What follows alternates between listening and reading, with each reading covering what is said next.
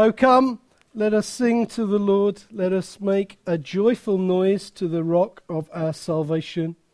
Let us come into his presence with thanksgiving.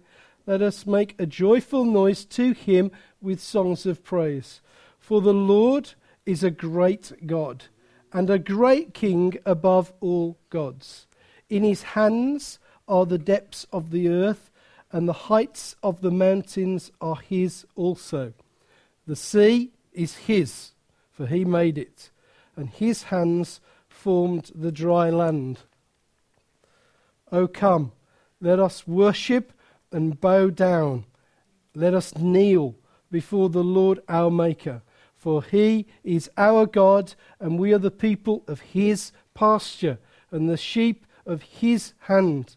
Today, if you hear his voice, do not harden your hearts as at Meribah, as, as on the day at Massah in the wilderness, when your fathers put me to the test and put me to the proof, though they had seen my work. For forty years I loathed that generation and said, They are a people who go astray in their hearts, and they have not known my ways. Therefore I swore in my wrath, They shall not enter my rest. You would probably say that we would be a people open to the Holy Spirit. We would say that we were a people led by the Holy Spirit and uh, a people who would encounter uh, the Holy Spirit. We, uh, in, in the sort of context of church life, using all the denominations, we are a group of people who uh, are apparently would supposed to know about worship. Uh, many of us left churches to uh, be a part of churches uh, that would do, if you like, worship differently, because uh, worship in the past was often described as uh, stiff and formal and routine and, and predictable. And yet, I want to suggest to you uh, this morning that, that equally in worship and as charismatics, we can be predictable and routine. In fact, I want to suggest to you that had we changed the service around this morning slightly and asked you to do some different things, that maybe one or two of you would have been uncomfortable with that. Emailed me and wrote to me and said things to me. So we're not as, we're not as open as we probably think that we are. In the past, we followed a, a, formula, didn't we, of what I used to be, I used to call a four hymn sandwich. And yet, as charismatics, I want to ask a question: Is there not a formula? Did we not follow a formula uh, this this morning? In Psalm 95, David invites us to respond to an invitation to worship. And from the early part of church history, Psalm 95 has been used to call and actually to guide us in worship. It's been something that has been there as part of the history of the church. Centuries before that, people would use uh, this chapter typically on the Feast of Tabernacles to celebrate that feast. So it's been something that has not just been used in our generation to call people, it's been used for hundreds and hundreds of years. In the Feast of Tabernacles, they would reenact their encampment in the wilderness and, and reenact them coming out of it which actually, just so that you know, is what worship really is all about. It's coming out of, it's a celebration of coming out of our wilderness and into the promised land. So there it is for us. So we think that we've got all the answers, but they had them way before I did. In Psalm 95, we are told uh, the what and the why and the how of worship. And this has been there for centuries. And yet, I would like to suggest that there is still a battle for worship. I would suggest that there's a battle amongst style and preference and age. It's a battle for worship. And I want to suggest that not only are those things true, but also there's somebody that does not want us to worship. There's, a, there's an evil, hostile presence called the devil that does not want you to worship Jesus. And sometimes we fail to recognize the things that occur that stop us in worship. Worship is always directed to God and not to ourselves. It is not about what we get out of it. It isn't. It is about what we give to Him. It's a giving thing, it is not a receiving thing. I'm anti sometimes worship conferences a little bit because we said, let's worship the Lord for ages. Let's see, you know, and no, verse 1 Oh, come, let us sing to the Lord. It's a standard. We give to Him. Secondly, the entrance of worship is always thanksgiving and not petition. The times that I have been in meetings when the opening, if you like, foray of worship, one song has been, Will you come down? Will you save? Will you heal? It's not what our instructions are. Not only is it to Him, but it is not about giving a petition. Look, verse 2 let us come into His presence with thanksgiving. It's, it's, that's it. You know, I've, I have to admit, I've sometimes that I just think, well, you know, do you not read the same Bible as me? Oh, you know, one song in, Lord, save millions. No, He's God. Third, the context of worship is God, who He is, what He's like. Verse 3 For the Lord is a great God and the great King above all gods. That's where we journey to. That's where we stay. That's where we fix our thoughts. That's where we end. It is about moving to that and staying with that. There is no other subject other than the Lord is a great God. That's what we give. So we've got that. So, what I'd like to do is, I'd like to just work this through with uh, sort of almost verse by verse and a little bit over comment about what I've uh, uh, just said. So, verse 1. Oh, come, let us sing to the Lord. Let us make a joyful noise to the rock of our salvation. We, we said earlier that our focus should be on the Lord, but how is it on the Lord? Well, here the psalmist tells us we sing. In fact, he doesn't just tell us that we sing, he tells us that we should sing aloud. The Hebrew word for come let us sing is actually bring a ringing cry to the Lord. That's not a sort of miserable thing. It's a ringing cry. Use your whole voice, the psalmist is saying. Boom it out, he's saying. That's what we're doing. So, this is what I want, and this is what I want for you. I want you to boom out my name Love it. Make a ringing cry to my name. There is a reason for that. Jeremiah prophesying about the return uh, from exile sees a people actually making this loud noise. And they are bowled over because they have been released from captivity. We're a people released from captivity. And, and in Jeremiah chapter 31, Jeremiah is prophesying and he's saying, How do these people who have been released from captivity how what is their behavior like? What does it look like? What does it sound like? And in jeremiah chapter 1 verse 32 it says this they come and sing aloud on the height of zion and they are radiant because of the goodness of the lord. So this is what we look like. This is how it is. This is a, a people freed from exile, singing aloud to their God, radiant before the, because of what God has done. Isaiah, uh, when the dead are raised, he actually says, Do you know when the dead are raised? something happens. Now, I, I actually uh, can confess, you've heard me say this before, that I've been in the presence of people that have been raised from the dead. I have to say this that when I was, I was scared. It is a little bit frightening to get wheeled on people uh, for them to share their testimony about how many days they were dead for.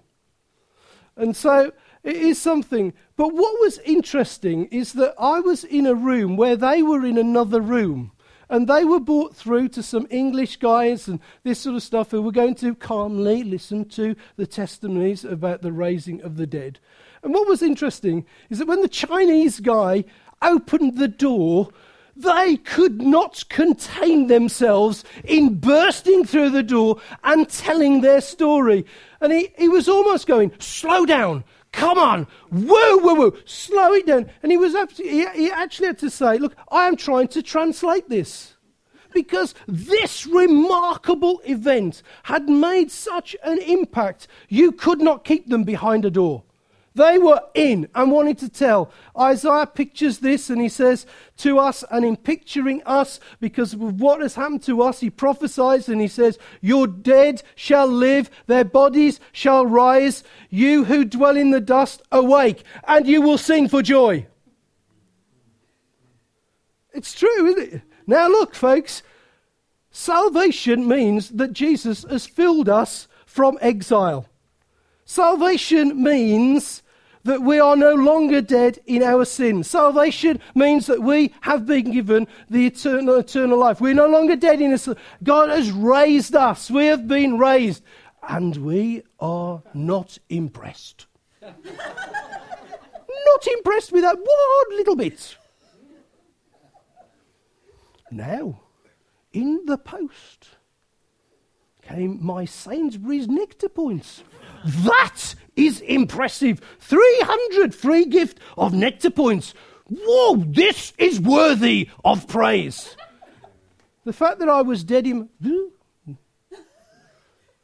dead in sin, eternal life, you know, these these are not expressions. No, that Jeremiah and Isaiah says, Come, sing aloud on the height of Zion. Awake and sing for joy. This is a people released from exile. This is a people alive. This is our celebration.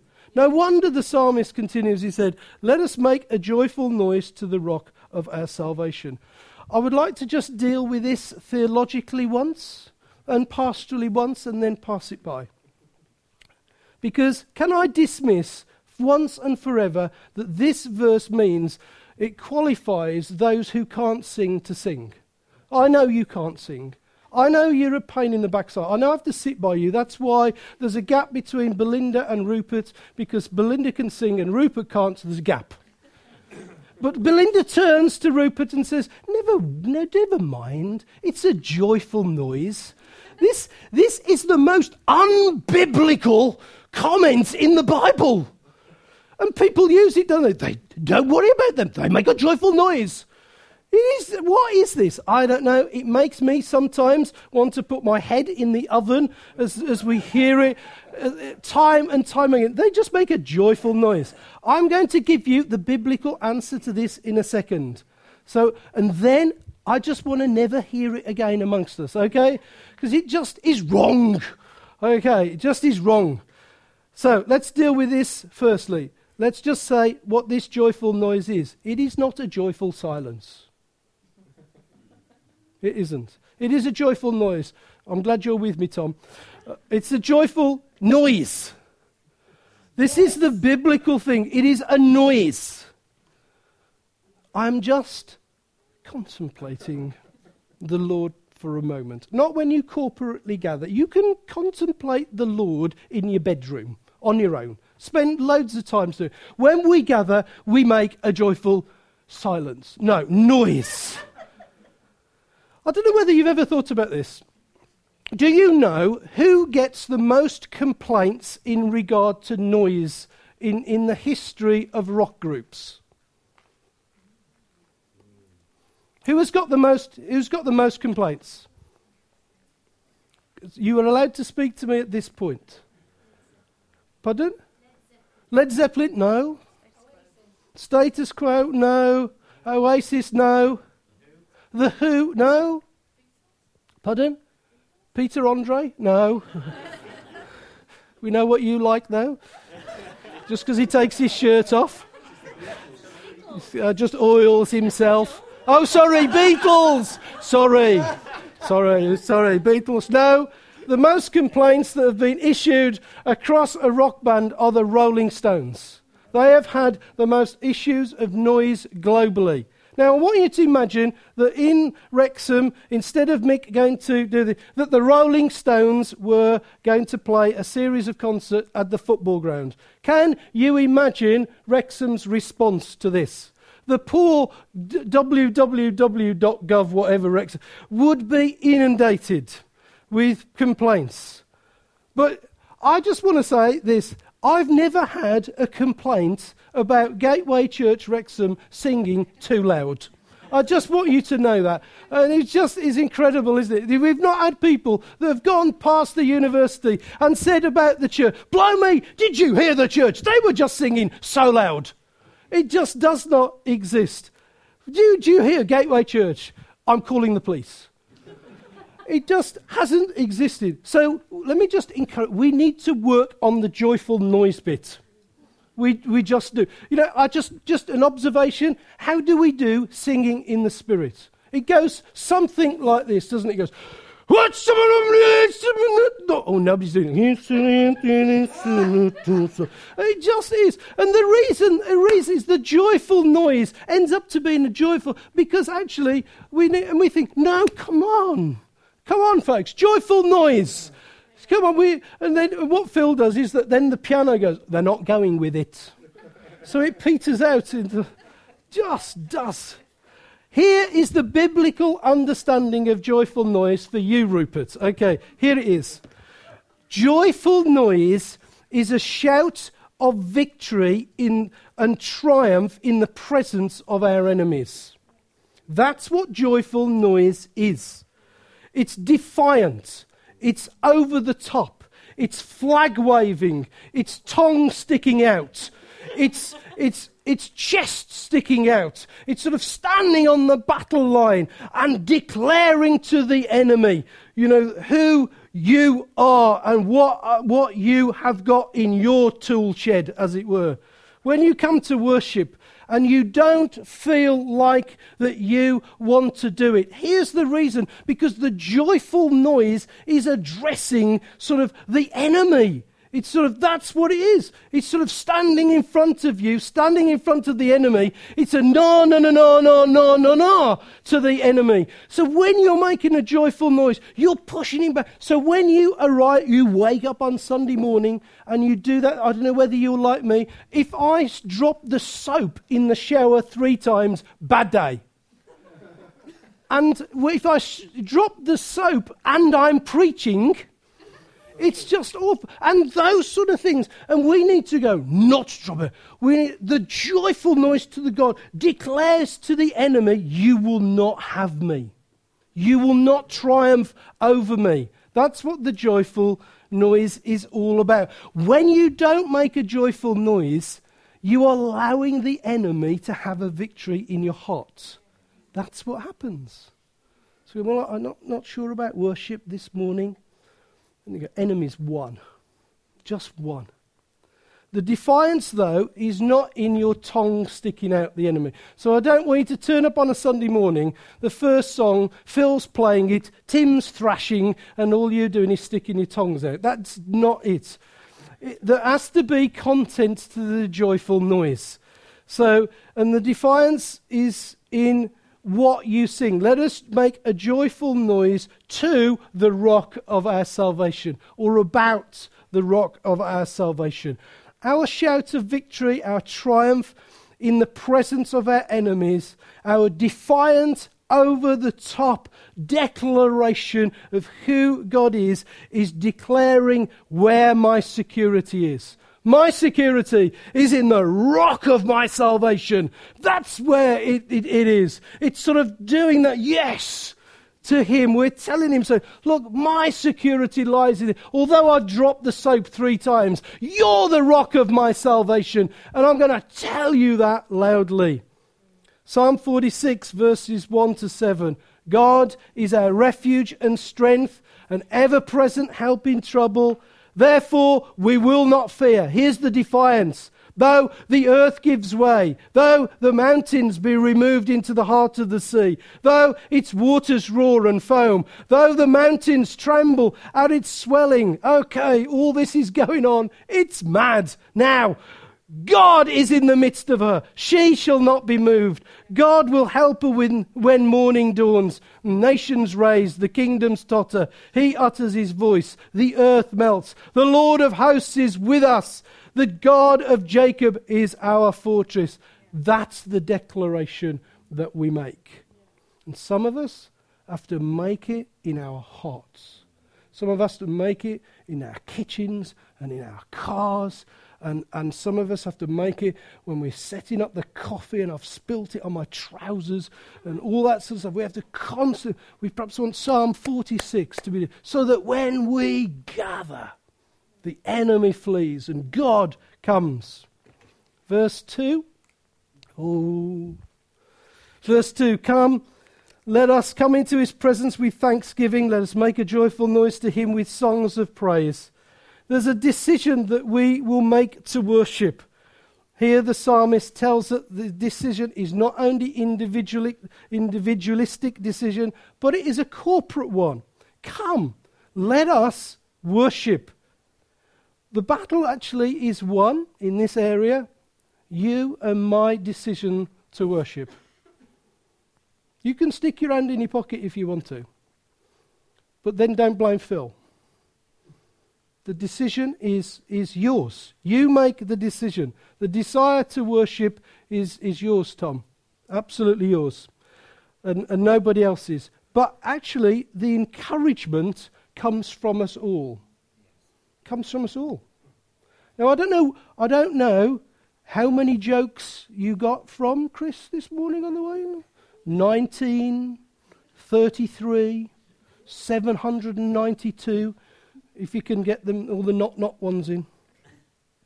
But it's and it's really interesting that we we don't sort of grab each other, do we, and sort of say, "Come on."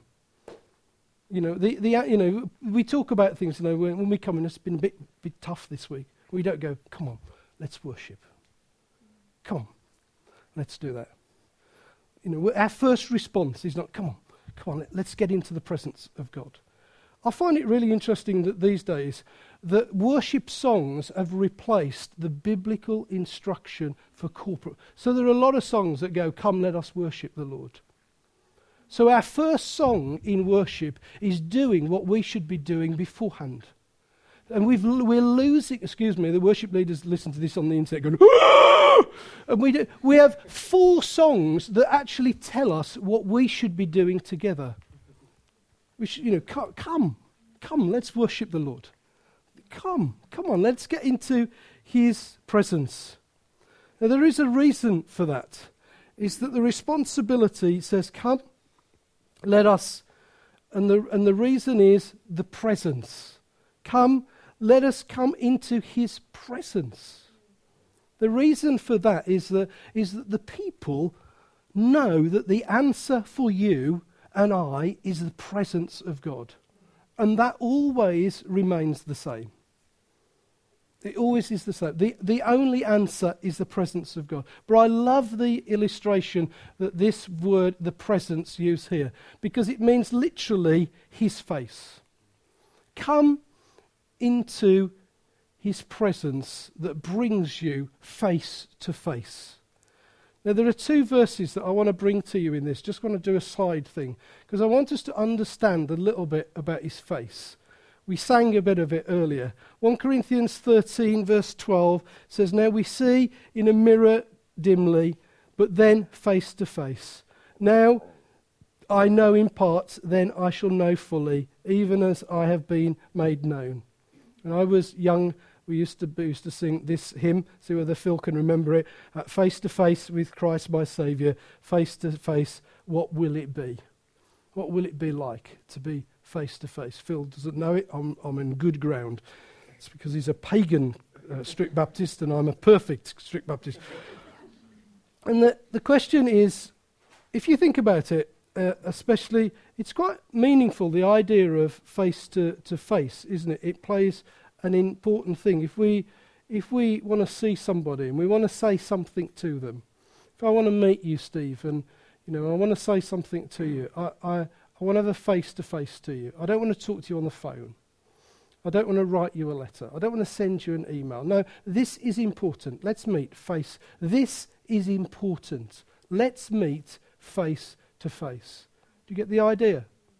This to God, this is important. Let's meet face to face. It's a, it's sometimes though, if I want to, you know, confront you, I'll confront you face to face. So it isn't just not only is it important, not only is it a joy, but also I might want to say something. And equally, you might want to say something uh, to me. It's very, it's vital, it's important. Now, in Deuteronomy, the same expression is used of Moses, who knew the Lord face to face. Now, what, what is that? Did he literally meet God nose to nose? Let's try and put this in context. The first reference is heaven. We've sung it. You will, I will, one day meet God face to face. We, the Bible says that we will see him and we will be like him. God will be in front of you. Jesus will be in front of you. You will know. That's extraordinary. But the second reference, the, the one in Deuteronomy, is not a reference. Did he see him face to face? It is a description. And it basically is talking about what the Bible describes as the felt nearness of the Lord. Moses knew the Lord. He knew him. He knew how he ticked, knew how he thought. He could hear him. He could feel him. He knew him. This is where God wants to take us in worship. It's why it's worth fighting for. What occurs in worship is the felt presence of God. And that the extraordinary thing is that that you and I can know that differently. Because God's felt presence will be different right across this group of people. And the pathway is clear. Come into his presence with thanksgiving, make a joyful noise to him with praise, press through, and you will experience the nearness of God. Wow. Verse 3 then. I'm not going to do all the verses, you're all right. I'm going to miss some out. Why, why should we worship God? Why should we come and sing? Why should we make a joyful noise? David answers that and he just says this because God is a great king and is above all other gods. That's, that's what he says. You see, if you say the Lord is a great God and the great king above all God, gods, and then you make a decision to not engage in worship. What you are actually saying is that I don't believe that God is a great God and the great God of all other gods. You, it's no good you saying, yeah, but I love the Lord in my heart and all that sort of stuff. No, what the Lord is looking for, and we'll come back to this in a second, is looking for wholehearted commitment to worship Him. And, and our, our lifestyle, our attitude, our, our disengaging says to Him, You don't believe that I am. The, the negative word, do you see that? When you do, it says, God says, yeah, they, they believe I'm a great God. When you go, no, then it says, no, they don't believe I'm a great God. So, worship is a, a declaration of who God is, it's a declaration of his greatness and a demonstration of his heart towards him. Piper takes this a little bit further. I want to quote it to you. It's slightly negative, but it's really quite interesting. Quite Piper, Piper quoting our reaction towards the greatness of God, quotes Psalm 86, verses 8 to 10. And so he says this There is none like you amongst the gods, O Lord uh, nor is there any works like yours. All the nations uh, shall uh, uh, have made, that you have made, have come and worship you, O Lord, and shall glorify your name. For you are great and do wondrous things. You alone are God. And Piper, as, is, as usual does, does a, a, a, fancy statement that keeps you scratching the head, and then he explains it. So his fancy statement is this The greatness of God is utterly relevant. Then he qualifies it, and he says, It is utterly relevant for everything in life. So the greatness of God doesn't just spur us to worship, it is an important, as it, as it were, uh, what am I trying to say? It, it's, it's something that must stay there in regard to our view of everything. If the greatness of God is not there, then life gets distorted. Yeah, that's sort of thing. So he goes on and he quotes this using Psalm 86. He said, If we saw the greatness of God, we would not be greedy or covetous. If we saw the greatness of God, our eyes would not stray onto lustful images or thoughts. I don't know why I looked at you then, Phil, but uh, sorry. If we saw the greatness of God, we would not get angry with our children so easily. If we saw the greatness of God, we wouldn't pout and get hurt so easily. If we saw the greatness of God, we wouldn't worry about what we look like so much. If we saw the greatness of God, we wouldn't spend time watching mindless and sordid, defiling television programs. That's his description, not mine.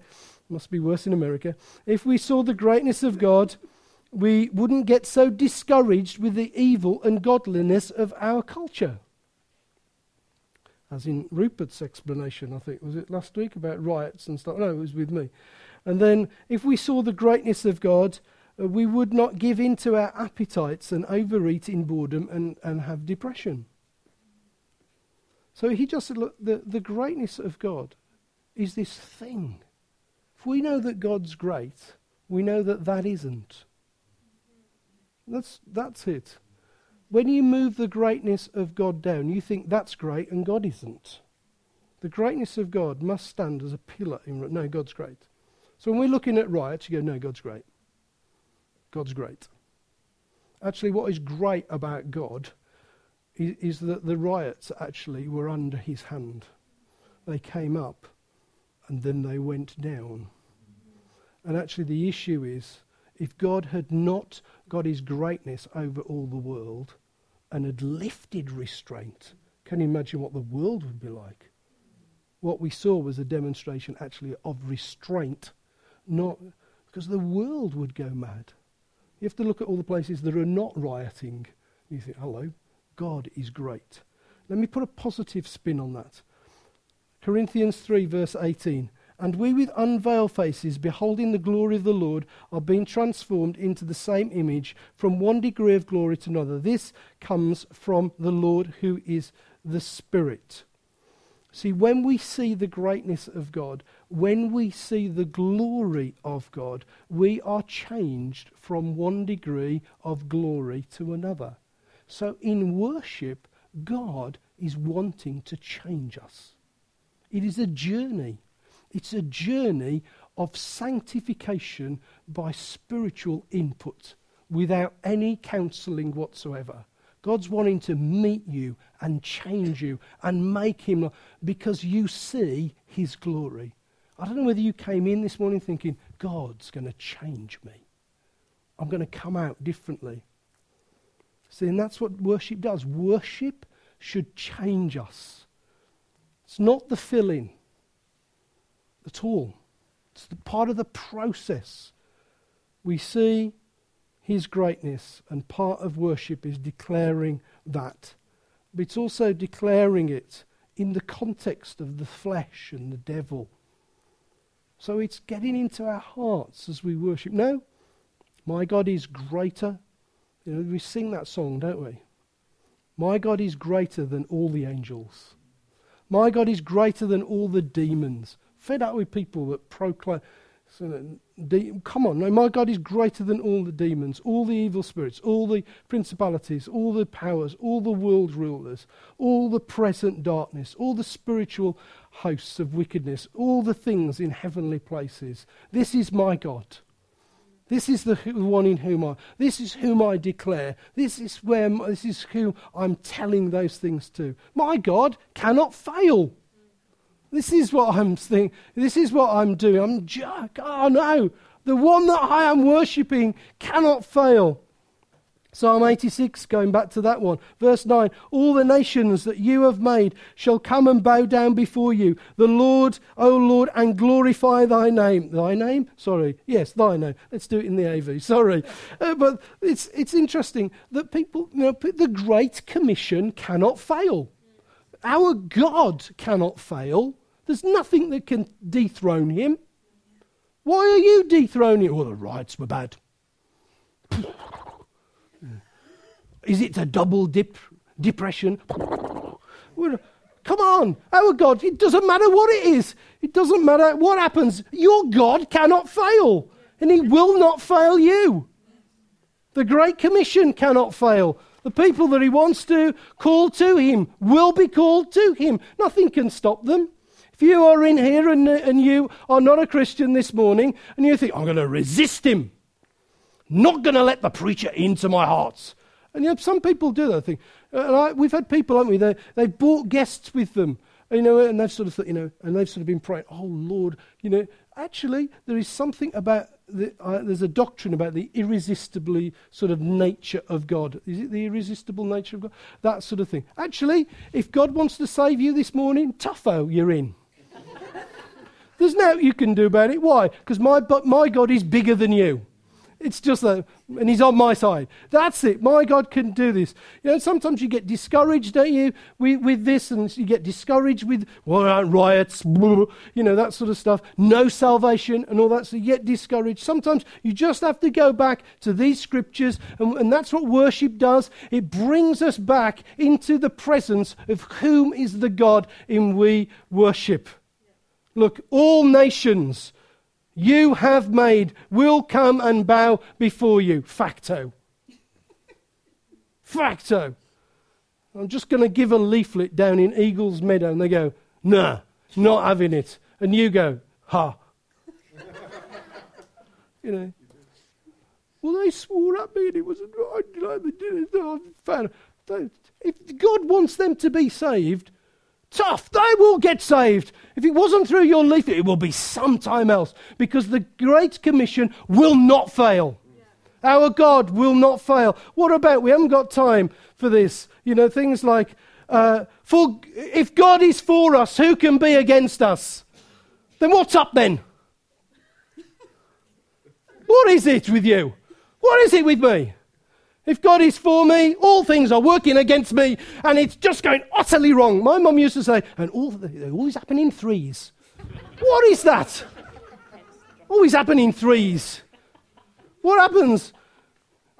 All things are happening. It's not in threes. On the fourth thing, God is for me. No, come on. God is for you. God is greater. The Great Commission can't fail. God is for me. Your eternal hope is secure. We could go on, couldn't we? Look, whatever happens, sickness, look at that great list of, of the Apostle Paul that he go, you know, hardships, shipwrecks, 49 lashes, by whatever it was, all that sort of things that went wrong, chucked out of this city, thrown into dungeons, and all that sort of stuff. And he goes, Yeah, why? Because we have an eternal hope. Your heaven is secure for you. Your place in heaven is labeled. It cannot be taken from you. So, what do we do in response to these things? We sing. We make a joyful noise. We look at God and we go, that's great. You know, sometimes we get a song that says, you know, you can't be silent. You can't be silent. Actually, you can't be silent. You mustn't be silent. God is great. Why are you silent when God is great? And worship is to declare Him as great. We're going to come on to that a, little bit later. So, verse 4 and 5, I slipped that one in. In his hands are the depths of the earth, and the heights of the mountains are, his also. The sea is his, for he has made it, and the hands have formed uh, his dry land. Worship is more than telling him why he's great. It's more than that. It actually is putting something on it. I, and I just want to put something on this to give you a, a little bit of an expression here. Look, it says here, look, in his hands. And he says it twice. And in his hands of a, and sometimes what you should do is that what should happen with you and me is that we should read a song. We should, we should be um, list, singing a song or listening to a scripture that's been read, and actually turmoil should be going on in your heart. The first turmoil in is something like this Which bit of that song am I going to respond to? The other turmoil is this what part of that scripture? Now, if you want to see the epitome of this, look at Phil Harmon. This is what happens to him sometimes. You, if you ever notice this, now I don't mean this in disparagingly in regard to this, but sometimes Phil will get so mixed up with, with all the things, with the song that's come, you will get it upside down, back to front, in different order, because he's just sang a song. And there is so much in this that he wants to say back to God that he's not quite sure which bit to say back to God and what order? So it's just going to come out and it comes out like tongues. And we're all going, it's just like Phil Harmon. Actually, what I want to say that to you is why is it not happening to me? Why am I unresponsive to the song or to the truth? Why has it not got hold of me? I want to actually not put him down. I want to commend him because he's, he's listening to truth and he's going, I don't know what to do with this. What do I do with this? And he's sort of, and that, that is wonderful. That's why sometimes, that's why it's not about theology. It's about response. It's responding to God. So I want you to imagine that we're reading verse 4 and 5, and I just want to do it for you if I can. This is what struck me when I read those verses, and I just got it, and I just thought, his hands. I'd never seen it before, his hands. So I thought, what about his hands? What is he telling me here? So and I just thought, what do his hands express here? And I thought, Lord, they express your power, your ability, your uh, immensity here in this. If you look at it, you know, in his hands are the depths of the earth and the height of the mountains and the sea. How does he hold the sea in his hand? What is that? What's that you've got in your hand, Lord? That's, that's the Pacific and the Atlantic and the Indian Ocean what? Uh, you, were, I mean, that's a good light, Lord. I'm just amazed that you hold all these in your that amen. That will do us. So you, so and he takes us doesn't he? To, this is the way that my mind works. This is just an illustration of me. So then I, I just went back to uh, Genesis chapter 1 and verses 9 and 10 and God said let the waters uh, under the heavens be gathered together in one place and let the dry land appear. And it was so God called the dry land earth, and he called the waters that were gathered together seas. And God saw that he could do that. And I thought, how did he do that? He did it with his hand. That is some hand. He did it with his hand. Now, think about that. Think about the extraordinary power of God. Think about it. Now, hear this. This is where I went. This is just me. John chapter 10, verse 28. I give them eternal life, and they will never perish. No one will snatch them out of my hand. How can you say I'm not sure about my salvation? His hand created the heaven and the earth. Is that not strong enough then to hold you? So I look at that and I think, I'm going to make a joyful noise about that. I'm going to tell him that he's great about that. I'm going to respond to that. And I want to encourage you from to do that. Don't let truth, don't thread it between your eyes. Let it get into you. Start thinking about it. Start doing something about it. Verse 6. Oh, look, it's, it's nearly off the bottom. Verse 6. We won't do them all, so don't worry. Verse 6 Oh, come, let us worship and bow down. Let us kneel before the Lord our Maker. What is Hebrew? What is worship saying? Worship is the Hebrew word for worship is shakah. S H A K A H. It means to fall down or bow down. In saying, "Oh, come, let us worship and bow down. Let us kneel before the God, uh, uh, the God of our Maker." The psalm is saying, "I surrender to you." I don't surrender to me. I don't surrender to my circumstances. I don't I give everything up to you. So our worship shows that we are doing that. Here's a people who have given up. That's what we do. We're surrendering. It's the same as Romans, Romans chapter 12. So I urge you, brothers, in view of God's mercy, to offer your bodies as living sacrifices, holy and pleasing to God. This is your spiritual act of worship. When I'm worshipping, when I'm giving, when I'm responding, when all those sort of things, when I'm doing that joyful noise thing, this, this is demonstrating to God that I surrender to you. And it's more than just a noise, just for those who say, is it just going to be a noise, Nigel? No. There are different kinds of physical expressions in worship. And actually, there isn't one to just stand with your hands behind your back. There just isn't. It's not in the Bible. You can lift them. You can lie prostrate. You can kneel. You can clap. You can dance. But you can't put them behind your back and have a moment with the Lord. See, to prostrate oneself actually is to surrender and to submit to the superior. So, actually, when you don't engage physically, your demonstration is one of, I am not submitting to the superior. You know, people would say to me, you know, I, I just don't do those things. Actually, God requires you to do those things because it demonstrates that He's superior. When you say, I don't do those things, it means that you are more superior than Him, that you think that you know better than Him. That's the truth. Sorry about that, that's just what it says in the Bible. Thus, when you see Moses, Moses encounters God and what does it say? He says that he encounters him and he bows down before him and lies on the ground. Wow. It's a physical thing, it's a submission thing, it's a demonstration of who's boss, who is. It's a, it's a position sometimes of humility. I'm, I'm humble before him. My preferences have just gone out the window. His preferences come. Let me just say this one thing about just about dancing. I am rubbish.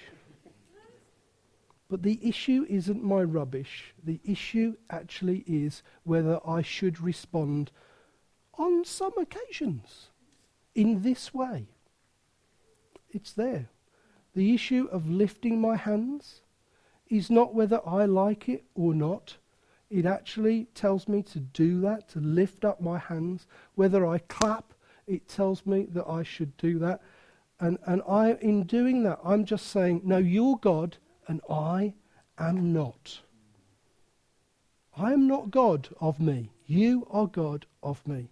You actually are saying, You are the creator. You made me. I'm the created one. I'm not going to take worship casually and lightly. I'm going to take it seriously. It's what we're doing. Therefore, worship is the turning over of God, uh, our lives to God. I kneel, I bow, I surrender, I give up. There's much, there's, there is much worship uh, today about me, and I'm quite uncomfortable with it, I have to say that.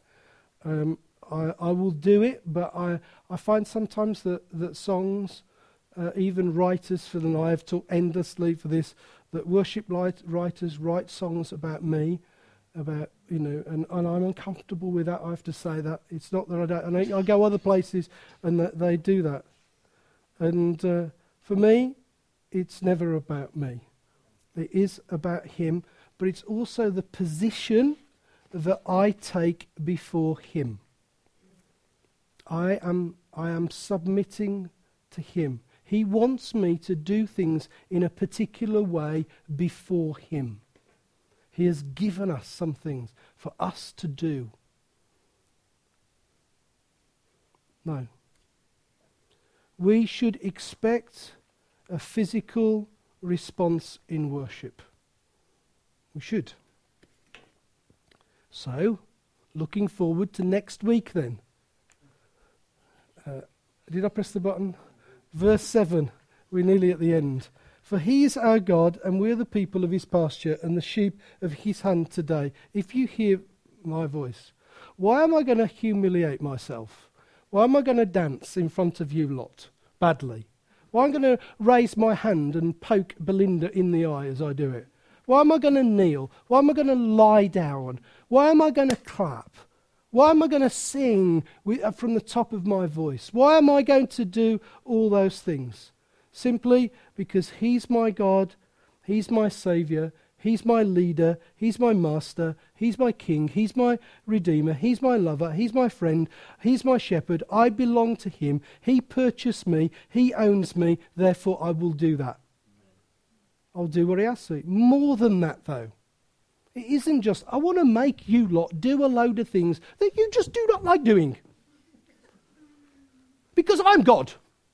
It's like that when you do the kids, don't you? You get when the kids are little, they, you know, they're sitting in front of you with our kids, liver and onions. Which I love liver and onions. I don't know what is the matter with them.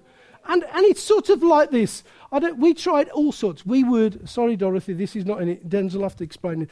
We, we tried everything. We sort of, you know, lashed it up with all sorts of different things. And we'd come to the meal table. And I don't know whether you've ever done this with your kids, but you can sense as you're moving towards the meal table, and there's the smell that's gone out from the kitchen. And the, the, this is not going to go well. And you say something like, You will sit there until you have eaten this. Now, to our kids, Eton was Phil. Not, not just, uh, right. Amy was the worst. Amy was, I can get the whole dinner in my mouth. that sort of stuff. And sometimes, you know, worship can feel like liver and onions. It just is like. so, it was tripe in my day. My dad made me eat tripe. Tripe and onions. That was a. You sat there at the table and it was sort of, no. Because you knew if you were sick on the table, oh no, no, don't go there. But do you see what I mean? Worship can be like that. It can be like the Lord's making me do loads of things that I just, I, I just don't want to do. What does the Lord think He's doing? I do not want to do this. I want to do this. You know, those things like this liver and onions. I've come together for liver and onions. Hate it. Do you know this is true? That Amy, I'm sorry, I've just got her, came back from home and she said, she said, I sat by Joanne. She said, it's interesting sitting by Joanne in worship. She said, because Joanne is very physical. So I said to Amy, what was Joanne doing? So, and she said, Well, I, she was loving the Lord. She said she was just away. He said, I looked at her several times, never looked at me. She's just Joanne. So I said, and so I said to Amy, Would you like to describe it? You can get her back because she's coming tonight. And she said, Joanne was, was, was, she said, Amy did this. She said, Joanne was doing this. Now, can you imagine sitting by this? Can you imagine being married to it? This is, Ralph, go, what is she doing? And, and, you just think, and, and, it, and you can go, and you can, I'm not joining that church. It's got one of them in it. That's the, it's all right, Tom. You, Joanne will teach you later. But it's, it's that sort of, it can be liver, you know, that sort of, that sort of We loved it. I love it so much. So, why is God asking us to do these things? Now, hear me. Here's the picture of God being the shepherd and me being his sheep through worship, through my submission to Him, He wants to lead me to a place where I can feed on Him and I can be full. And, and the difficulty is, if you don't want to go there, the Lord wants to feed you. The Lord wants to take you to a green pasture. More than that, it tells you, it says, if you hear my voice, don't harden your heart. So the product is not only that you get the nearness of God. Not only do you get the Lord taking you to a lovely pasture where you can feed on Him, you get the voice of God. God's going to speak to you. Wow. John 10 27. My sheep hear my voice, and I know them, and they follow me. I think that's worth one of them for. I'm going to do that every week for the voice of God. Don't you think that? Oh, I'll do anything, Lord. I'll do it with my legs if you want to. do, do you think we're not sort of, sometimes you just think, you know, we, oh, not doing that. Well, okay, then stuff your green pasture and the voice of the. It, it, it literally is like that, isn't it? I would reckon that when Joanne was doing that, she was having a wonderful time with God. Because she was just submitting to what she felt her expression was of God at that time. And, and stuff you. It really, and, and well done, Joanne. Well done. In conclusion, then, well, what is the obstacle to my worship? Is it, is it the room? Is it the band? Did Tim play too loudly? Is it the song choice, Nigel? It's a song choice. Is it, is it, oh, you know, just, is it all what's gone on beforehand? Is it the style? Those sort of things. No, actually, verse 8. It says, Do not harden your hearts as as Meribah, as on the day of Massah in the wilderness. Here it is. It's me and my heart. The obstacle to worship is me. And uh, I just want to read you the passage and then I'll conclude. Because Meribah means a place of contention. If you bring contention, dispute, conflict, disharmony, rebellion into the setting of worship, you miss out from God. You can bring it. Uh, Massah means a place of temptation. My, my eyes are on the wrong things. Let me read you this story where this is being quoted from, and, and I'll finish. Exodus chapter 17, verses 1 to 7. This is what the psalmist is using as the thing that can get us. He said, verse 1 All the congregation of the people of Israel moved from on the wilderness of Sin by stages, according to the commandment of the Lord. And they, came, and they camped at, at Rephidim. But there was no water for the people to drink. Therefore, the, the people quarreled with Moses and said, Give us water to drink. And Moses said to them, why do you quarrel with me? Why do you test the Lord? But the people thirsted there for water. And the people grumbled against Moses and said, Why do you bring us out of Egypt to kill our children and our livestock with thirst? So Moses cried to the Lord and he said, What do I do with these people? They're, they're almost ready to stone me.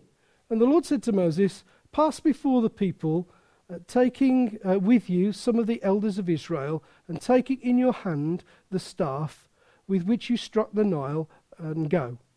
And behold, I'll stand before you there on the rock at Horeb, and you shall strike the rock, and the water shall come out, and the people will drink. And Moses did so. And in the sight of the elders of Israel, he called the name Massah and Meribah, because quarreling of the people of Israel, and because they tested the Lord by saying, is the Lord not amongst us or not?